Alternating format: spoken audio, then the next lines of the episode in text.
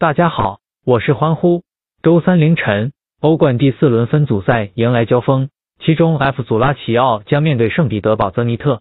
虽说两队首回合打成平手，但圣彼得堡泽尼特分组赛一胜难求。再者，拉齐奥急需抢分确保前二位置，主场作战的拉齐奥赢面固然更大。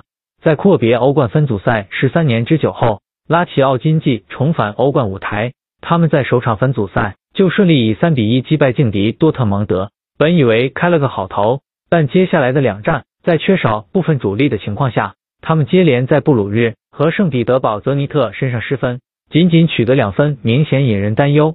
好在经历了国际比赛日的休整，他们也迎来了部分主力的回归，其中最关键的便是伊莫比莱，因莫比莱上仗就和科雷亚各建一功，助拉齐奥完胜克罗托内，可见伊莫比莱的状态。还是相对有保证。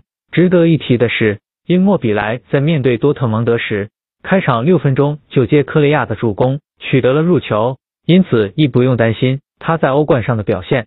在度过了困难时期之后，因莫比莱队有望凭借自己的出色表现，带领拉齐奥重拾光彩。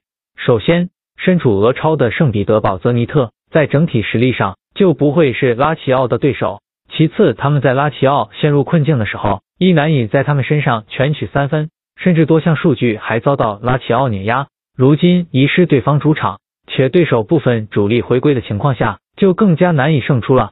更为糟糕的是，圣彼得堡泽尼特是 F 组唯一未曾赢过的队伍，二比五的攻防表现更是全组最差，为数不多的两个入球，还有一个是乌龙球。换言之，只有亚历山大一人在本届欧冠取得过入球，而唯一一场做客赛事亦净吞。多特蒙德两弹，种种迹象都对其相当不利。此番他们想要取得分组赛首胜，无异于痴人说梦。